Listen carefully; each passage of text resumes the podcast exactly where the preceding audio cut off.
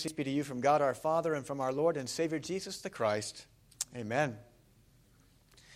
All right, for us today, uh, there's a couple, couple questions that, that a pastor that I know uh, uses as he goes to just kind of work with other congregations to equip and help them. And, and uh, so he's, he went into one congregation where there was a lot of struggle, a lot of fighting and conflict and difficulties. And, and as he went in there, he asked one of the elders, uh, one of the elders that had been having some problems with a pastor. That never happens, does it? never. Okay? And so he went in, and, and the first thing he did was he said, Are you, are you interested to see if Scripture has anything to say about this? And the elder, of course, said, Well, yeah. And, and we should always, I, I need to qualify that. I need to pull back my, my phrase, of course. Because there was a time before this pastor asked that question Are you open to, to, are you interested in seeing what Scripture has to say? One time he met with a elder and his wife, and he laid the Bible across the table and said, Would you, would you open Scripture up to this passage and read that for me? And the wife of the elder grabbed the Bible, threw it back at him, and said, No. Like, wow, okay. So part of our renewing of our mind might be what's the basis for your life? What's, where do you find truth? Because maybe if we're finding truth from the world around us, we might fall into the Psalm 1 trap. We might be sitting at the feet of those who actually lead us away from Jesus rather than the scriptures that lead us to Jesus, which is what scripture is all about, right? Mm-hmm. And so if I look at the scripture and just say, oh, it's just about how I'm going to live or whatever, then I'm really not getting out of scripture what scripture wants to portray. Right? So as we look at this, he, he asked the man, and the elder said, sure.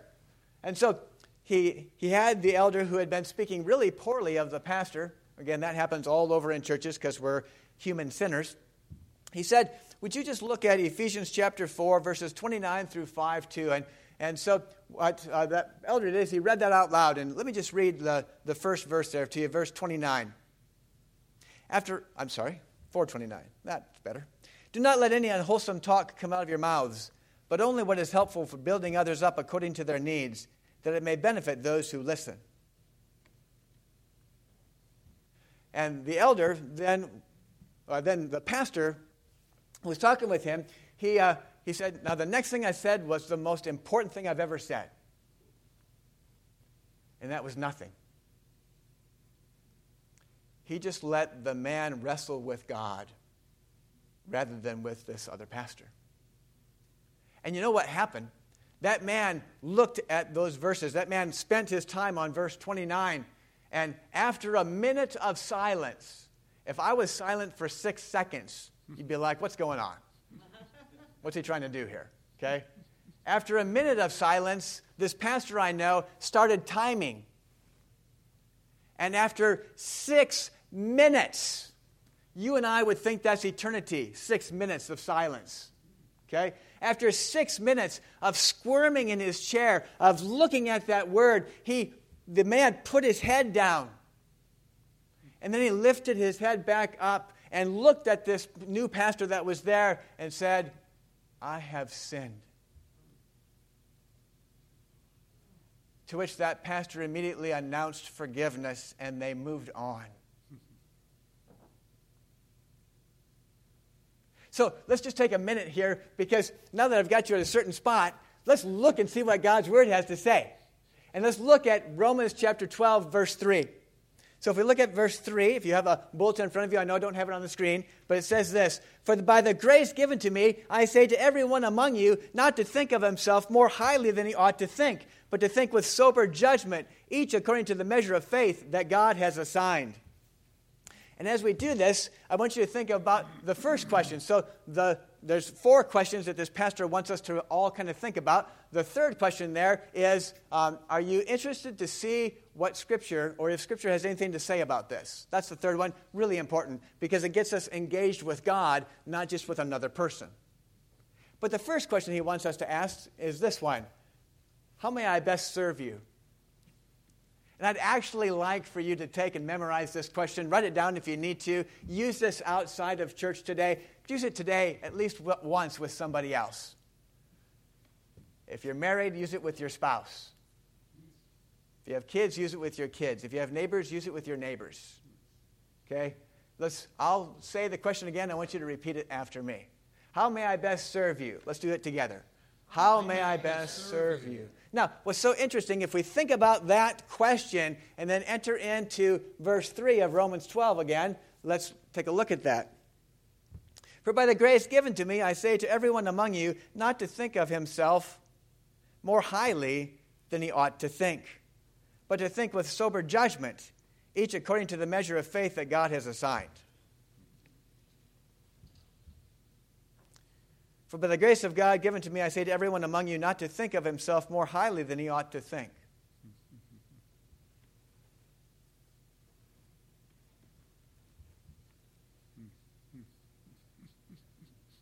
Does anybody here ever struggle with thinking of themselves too highly? No, not me, Pastor. I would never, ever do that. You see, some people like to go around and say, Look how great I am. But you're not that. Some people, like your pastor, like to go around saying, Look how lousy I am. Which, of course, is a wonderful way of saying, I'm so filled with pride, I can't let the topic go away from me. Right? And then the other one that came up yesterday as I was with a group of people, and a very precious, wonderful person wonderful person, said that they were willing to help anybody, but had a hard time receiving help. You know, that probably describes redeeming grace to a T. Okay? We're pretty willing to do what we can to help people, all that kind of stuff. Now, I can't speak for you because I don't know what drives that within you. But I know what drives that within me after I've taken enough time to look. You know what that is? I don't mind standing above you and reaching down to help and lift you up a little bit. You poor individual. I don't even mind standing alongside you to help. But when I say, see, how may I help you, can imply I'm above and boy, you sure need some help. Or I'm alongside and I sure can help you. But when I serve you, you know what that means? Means I humble myself and I don't look at myself so highly, so I go underneath and I say, How can I help? How can I serve you? How can I lower myself down to meet those needs that you would have? Because I don't need to look down upon you, I need to look up.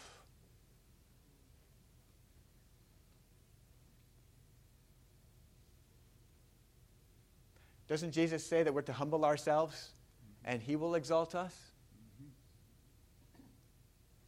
Maybe the reason that we don't like to receive help from others is because it might be saying to you and to, and to those around you, it might be saying that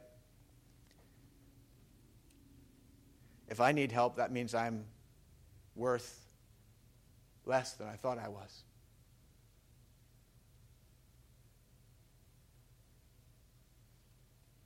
Could that be the case? Could that be what happens inside of us?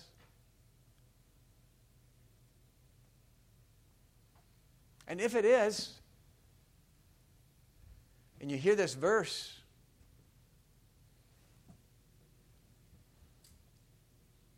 For by the grace of God given to me, I say to every one among you not to think of himself more highly than he ought to think,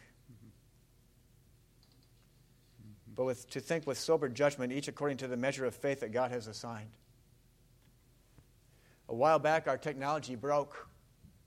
We needed to have somebody come in and fix it, and he did a great job. And I, I think we're blessed because this other guy came in. I, I think we're actually blessed because it broke.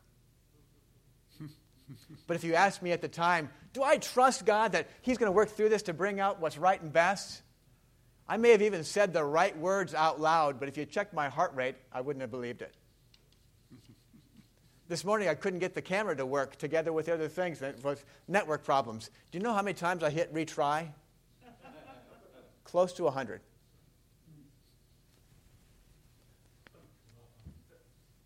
Any idea what the anxiety was for me this morning?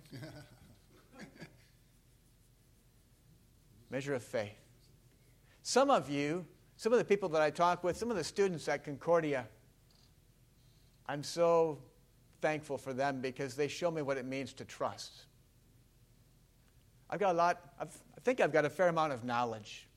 I, can, I know what to do with the scriptures oftentimes, I know how to share them with you. But do you have people in your life that they're really good at talking the talk, but walking the walk is a difficulty for them? You're looking at one. I want to, but I struggle. Can I humble myself and see people where they really are? Or am I so interested in how it makes me look that I'm with this person that I can't lower myself to a position where I can really best serve them? Can I really be all in to serve somebody who doesn't make me look good? Where I feel like they're a burden when they're with me? You don't have anybody like that, do you? Honestly? Are there people that you just as soon not be with because it's just a, it's a lot of energy and, and there's, there's not a lot of payback?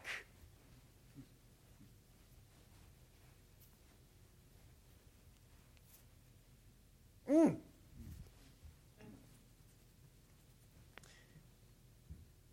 Remember how the man, after six minutes, looked up and said, I have sinned? Can you ever read this passage and look up and say, I have sinned?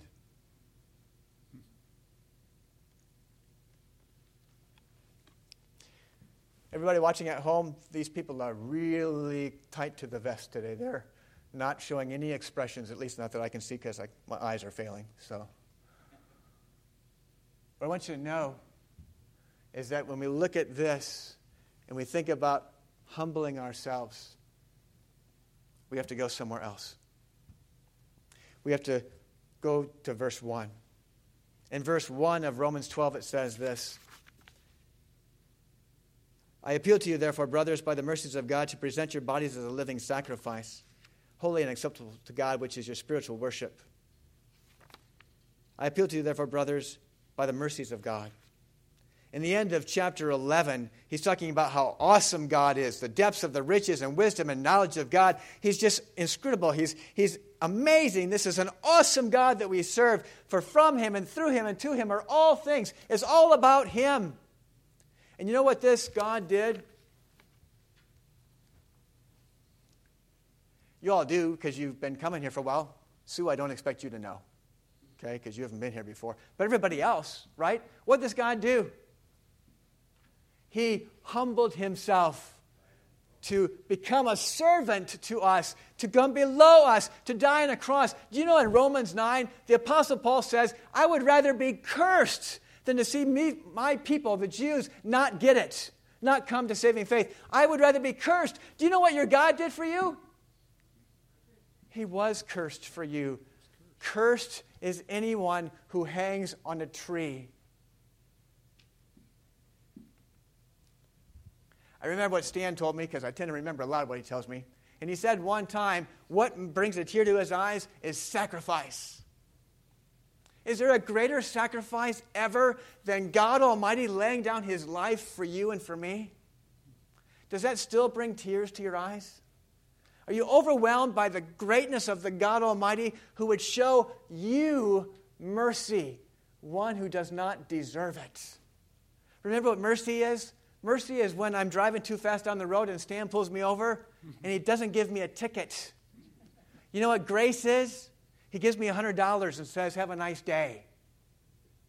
Your God has been merciful to you. He doesn't give you the death you deserve, and He's been gracious to you. He accounts all of Jesus' perfection to your account.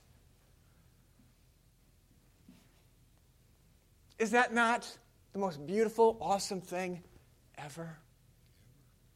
What would happen if you spent six minutes just living in that truth for a while?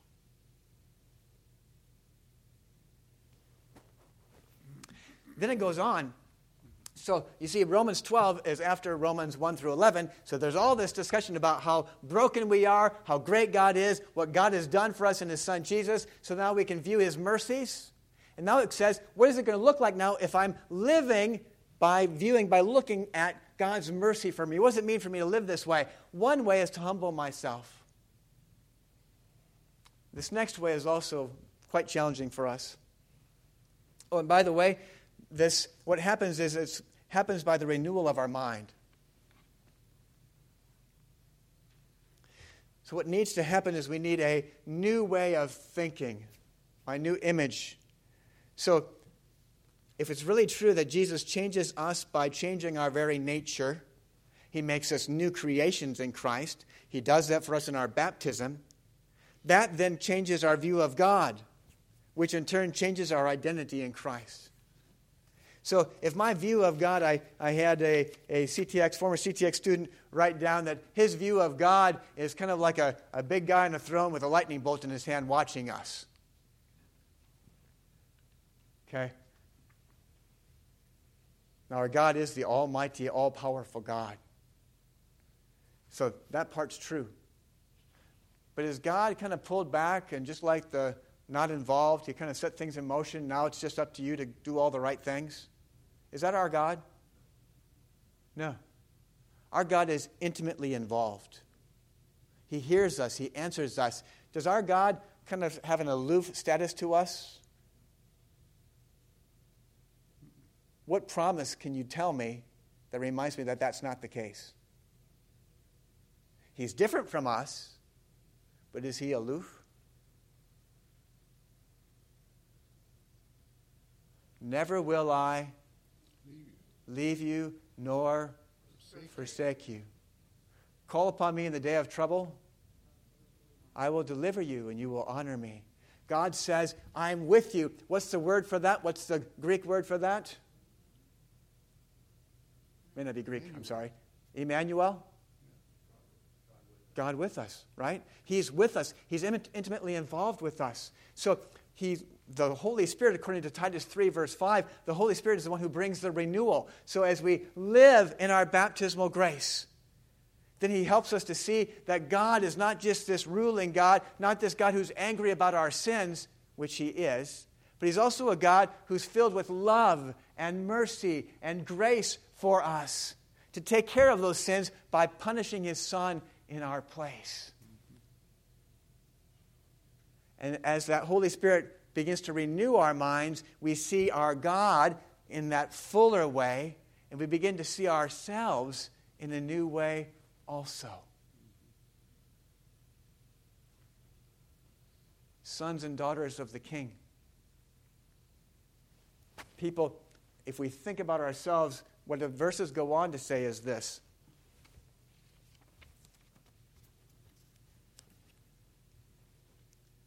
For as in one body we have many members, and the members do not all have the same function, so we, though many, are one body in Christ and individually members one of another. I'll close on this. Jesus not only calls us for, to humble ourselves, but to see ourselves as members one of another. Do you know that's really, really hard for us as Americans? Right? Because we're a bunch of individuals.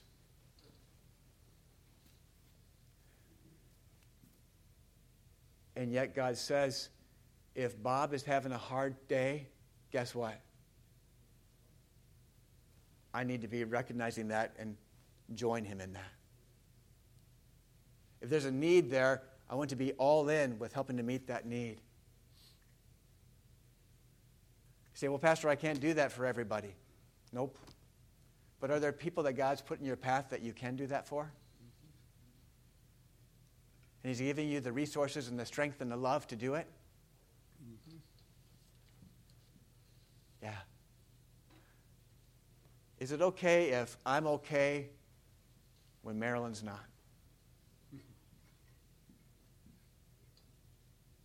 Yep, that's Marilyn's problem. I'm really doing great, though.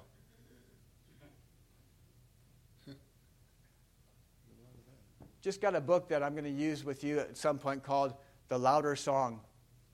I hope if you're a reader and you enjoy reading, I hope you buy it. It talks about lamenting. Wouldn't it be great if we actually cried out to God for one another more and more and saw ourselves as part of something bigger than just ourselves? When I'm living in God's mercy, when I remember that Jesus was cursed for you and for me, he then sets me up to humble myself. What's the question again with that? How may I serve you? So I'm going to humble myself and then be involved with you one another. Amen.